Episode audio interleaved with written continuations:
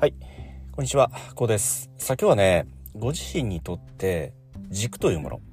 あなたに軸はありますかと、こういったことについてね、少し考えてみたいと思います。さあ、ご自身にとってね、まあこの軸と言われるもの、最近よく聞く言葉ではあると思いますけれども、まあ自分軸というね、自分軸で生きていく。まあこういった言葉、聞いたことあるかと思います。こと僕たちが生きているこの情報化社会ですよね。この情報化社会って別の言い方をしますといささか情報過多な時代と情報が非常に多すぎる時代このようにも言えると考えております。まあ、僕が生まれた昭和の時代ですとやっぱりまだまだねそのインターネットなんてまあ夢のまた夢の話ね誰も想像しないような時代だったので情報を得る手段といえば、まあ、テレビラジオ雑誌新聞。まあこのぐらいしか思いつかないぐらいのね。そのぐらいその情報というものが非常に、まあ、選べる時代ではないと言いますかね。どちらかと言いますと受け身な時代なんですよね。あくまで新聞を読むだとかね。雑誌を読むだとか。テレビを見る。ラジオを聞くといったその受け身な情報の収集の仕方。それって別の言い方をしますと今現在ですとそのネットなので自分で選んでいけますよね。このニュースが欲しい。こういった情報が欲しいだとか言ってね。逆にいらないニュースだとか情報って除外することできますよね。このように情報を取捨選択できる時代でもあるわけなんですよ。ところがそういったその昭和の時代というのは与えられるだけそのすでにその情報というものにある程度のフィルターがかけられていてまあ僕たち多くのね、まあ民衆といいますかパブリックに与えられる情報というのは非常に限られていたわけなんですよ。なので、まあ当時ね、僕も小学校の頃思い出しますと、まあよくね、母親が学校行ったら先生の言うことを聞きなさいと。このようにこう教え込まれたと言いますか、それが当たり前だったんですよね。そのような価値観というか、そのような、まあ時代といえば時代感だったんですよね。なので、今は今現在というものはやっぱり情報って雨あられのように降り注いでいますしそのぐらいやっぱり僕たちもその情報というものを取捨選択するそして自分なりに咀嚼し理解し自分のものにしていくといったこの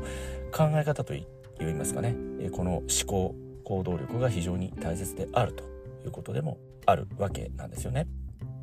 まあ、このように、その情報ですとか、様々な取捨選択をしていく際にあたっても、やっぱりその、自分なりのその物差しといいますかね。自分はこう思うだとか、その、いわゆるその信念の部分。まあ、それが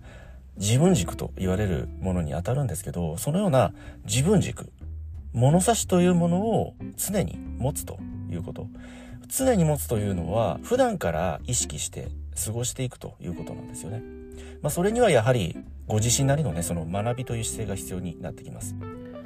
まあ、学びというのはね、まあ、読書ですとかこのようなポッドキャストを聞くだとか、まあ、YouTube なんかでね結構、まあ、勉強になるななんていう動画もねかなり多くあるんですよね。まあ、これも非常に考えられない僕たち世代からするとその何かの例えばためになるこう講義ありますよね講義の動画とか。一昔前だとお金を出さなければ受けられなかった授業風景だとかね。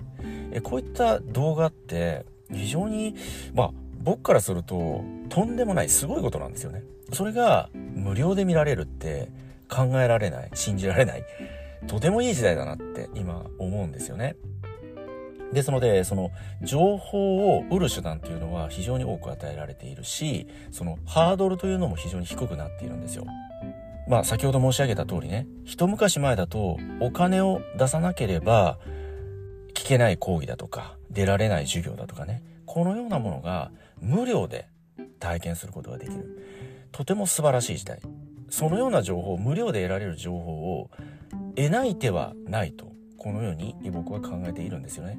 ですので、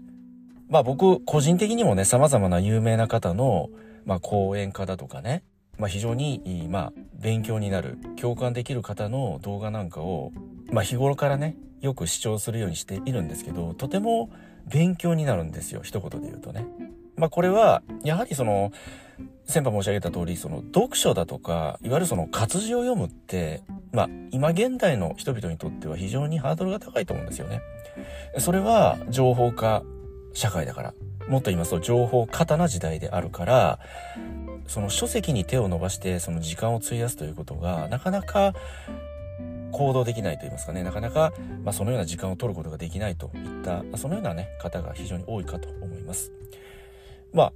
特に読書って両手が塞がってしまうわけなんですよ。そうですよね。本を買ってきて、そして紙をめくるという作業って、もうそれ以外何もできなくなってしまうんですよね。ところが、まあ、動画だとか、このようなポッドキャスト、音声って、何かをしながら聞くことってできるわけじゃないですか。まあ僕もね、ランニングを趣味でやるので、その、ランニング中によくね、このポッドキャストよく聞くんですけど、その、体はトレーニングしながら、それでも耳は、頭は勉強、学びを続けているみたいな。このようなことができる非常に、まあ逆の言い方をしますと、スピード感を求められる時代ということでもあるわけなんですよ。そのスピード感についていくためにも、やっぱりこの情報ですとか、様々な自分自身にとってね、必要な情報というものを常に受け取っていく。そして理解していく。このような日頃からの意識づけ、行動がとても大切であると。このようにね、考えております。このような際にも、やはりね、その自分軸、自分はこう思うんだ。自分の信念はこのようなものであるといったものを、それこそ自分で言語化して説明できるぐらい、自分はこう思ってるんだ、ぐらいのね、その日頃からそのような情報の受け取り方、そしてその情報に対して自分はこう思う。そして勉強になるところは吸収していく、取り入れていく。このような非常に素直な姿勢も、その情報を自分なりに理解し、咀嚼し、応用し、自分のものにしていく、血と身になっていくと。まあ、このようなことも言えるわけなんですよ。その自分軸、その多くの情報を受け取るにあたり、その自分なりのね、物差しですよね。自分はこのように信じているんだとか、自分はこのように考えている。このような自分なりの軸ですよね。信念、考え方、このようなものを日頃から意識しておく。その意識しておくというのは、当然そのお仕事の場面においてもそうなんだけど、プライベートの場面においてもね、自分はこう思ってるんだ。まあ、例えばね、どうしても自分は休みの時間、この大好きなことをね、やる時間が必要なんだって。このような方いらっしゃると思うんですけど、そのような場合、例えば、休養が入ってしまっただとか、急に仕事へ行かなければいけなくなっただとかね、このような時って、その、どうしても自分がやりたいことって、どうでしょうか？それでもその時間を確保する。そういった、ある意味、しぶとさと言いますかね。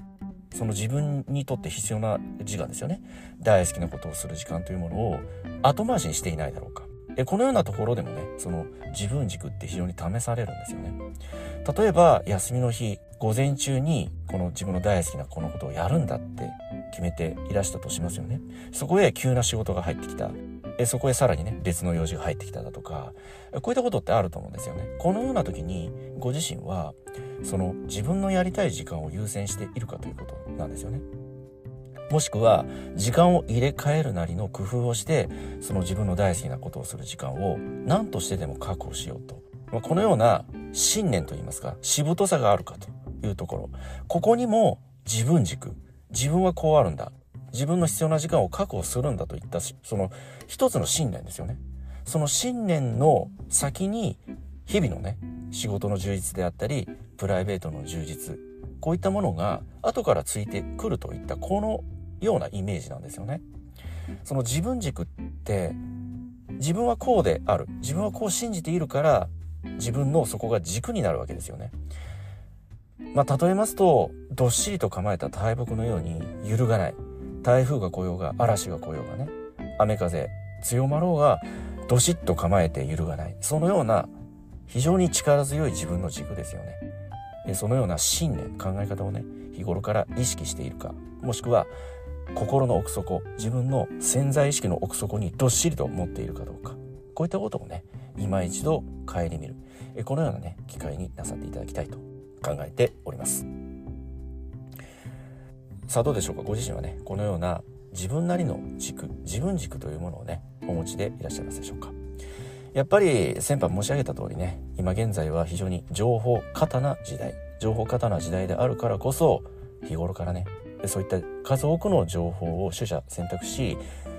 処理していく力。このような物差しですよね。物差しとしての自分軸。こういったものをね是非持っていただきたい。そして日頃からね学びの姿勢を持つということ。そのような日頃からの学びの姿勢の先にねさらに力強い自分軸というものがね備わってきますので是非ねこのような仕事においてもプライベートにおいてもね自分軸があるかどうか。是非こういったことをね顧みていただきたいと。このようにね考えておりますけれどもねこのような考え方どのようにお考えになられますでしょうか？はい、今日はね、この辺りで終わりにしたいと思います。今回の内容が何らかの気づきやヒントになればね、大変幸いと考えております。ではまた次回お会いいたしましょう。ありがとうございました。